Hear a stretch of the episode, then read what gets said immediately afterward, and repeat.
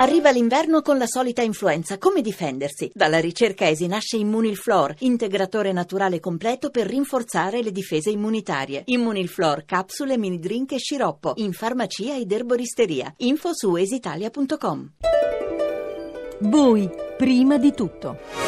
E come abbiamo detto ogni venerdì abbiamo in collegamento con noi la presidente dell'Inps Antonio Mastrapasqua. Buongiorno Mastrapasqua.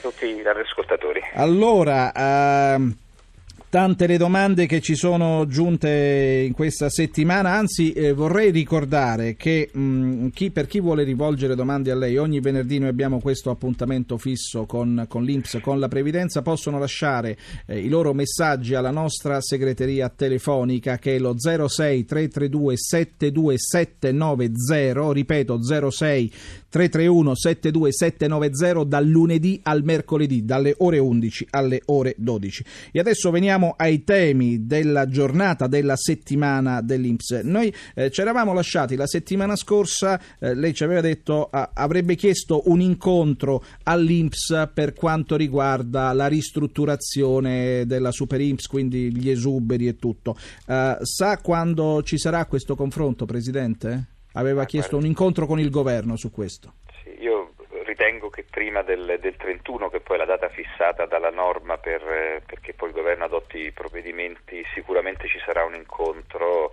ho segnali positivi perché ecco, la considerazione che il governo ha dell'Inps eh, è così alta e così importante in questa fase storica che sicuramente prima del 31 ottobre questo incontro ci sarà. Nella ristrutturazione e eh, quindi nella razionalizzazione anche della struttura dell'Inps come struttura è, è, c'è in programma anche la cessione degli immobili. Proprio oggi dovrebbe essere presentata una delibera per dismettere 150 sedi del, dell'Istituto Nazionale di Previdenza sul territorio nazionale.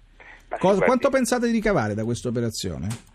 Ma noi innanzitutto eh, stiamo facendo questo grande accorpamento IMSS, IPOST, eh, IMPDAP ed EMPALS e quindi è chiaro che ognuno aveva le proprie sedi sul territorio, aveva propri, eh, no, le proprie agenzie, oggi si sta razionalizzando tutto in un'ipotesi sia di spending review ma soprattutto di miglior servizio al cittadino, deve trovare in un unico posto tutto quello che afferisce a, al sistema welfare.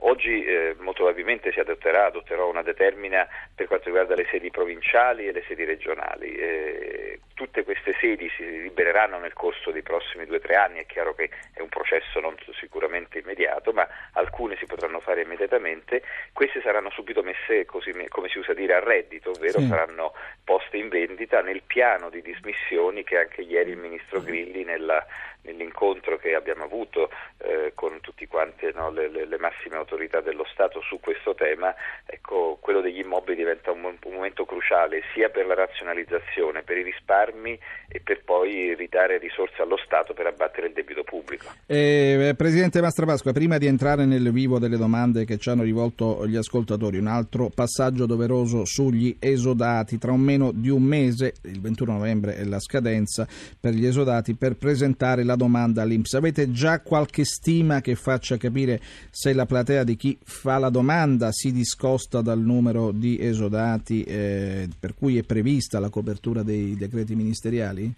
No, ad oggi eh, diciamo, stime non ne abbiamo, abbiamo il lavoro che si sta facendo quotidianamente, ricordo eh, sono le direzioni territoriali del lavoro, i, i, luoghi dove si fanno le domande, ecco non l'Inps. L'Inps ovviamente collabora con le sì. direzioni territoriali del lavoro per eh, ovviamente far sì che poi tutto quanto sia svolto in modo rapido. Ricordo ancora il 21 novembre, l'ultimo giorno, poi così come fissato dal decreto, entro il 21 dicembre, quindi in 30 giorni le direzioni territoriali del lavoro in collaborazione con l'Inps dovranno redigere gli elenchi delle persone che hanno i requisiti per accedere a questa eh, agevolazione della legge. Presidente Mastrovasco, una domanda un po' come si dice fuori onda, però le pregherei rispo- di avere, dare una risposta molto eh, sintetica. Eh, il parere della Commissione Lavoro sull'allargamento oh, della copertura per quanto riguarda gli esodati, eh, che cosa ne pensa? Ci potrebbero essere risorse?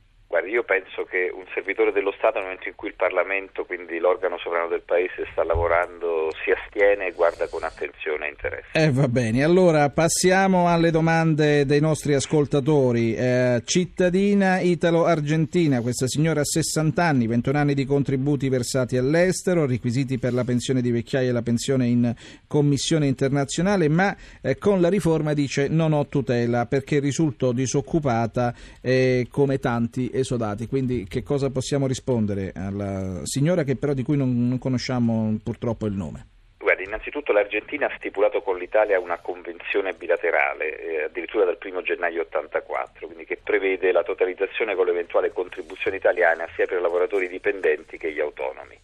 Ovviamente quindi a questo punto non perderà tale contribuzione anche nel caso in cui abbia prestato attività lavorativa in un paese extracomunitario non convenzionato. Potrà accedere alla pensione di vecchiaia qualora possieda una contribuzione non inferiore ai 20 anni, totalizzando eventualmente la contribuzione estera e tenuto conto che ha compiuto 60 anni a marzo del 2012, quando professionale l'età anagrafica di 63 anni e 9 mesi e quindi il primo gennaio 2016. Eh, Silvano da Reggio Emilia è un pensionato di anzianità dal 1 gennaio del 2010. Il 31 gennaio 2011 gli è stata sospesa la pensione per motivi retributivi e ora è senza pensione e quindi chiaramente anche senza lavoro. Cosa deve fare?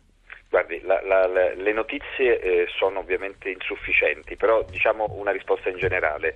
Per quanto riguarda eh, le pensioni di anzianità, queste non sono sottoposte a revoca, quindi le pensioni non si revocano mai, quelle di anzianità. Potrebbero essere, ecco, ovviamente questa è, un'ipotesi che, che io faccio, una pensione di invalidità che invece è sottoposto a revoca nel caso in cui si superino alcune soglie di reddito.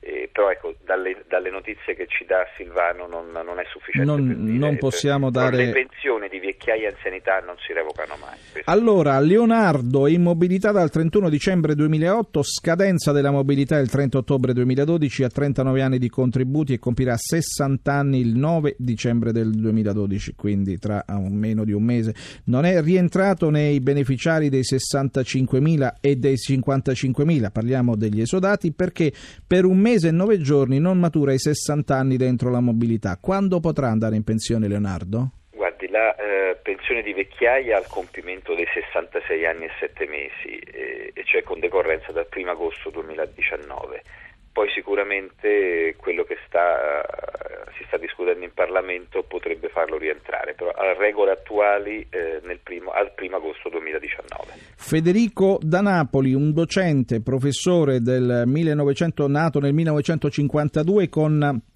37 anni di servizio eh, al 2012, vuole sapere se viene aperta per lui la finestra per andare in pensione.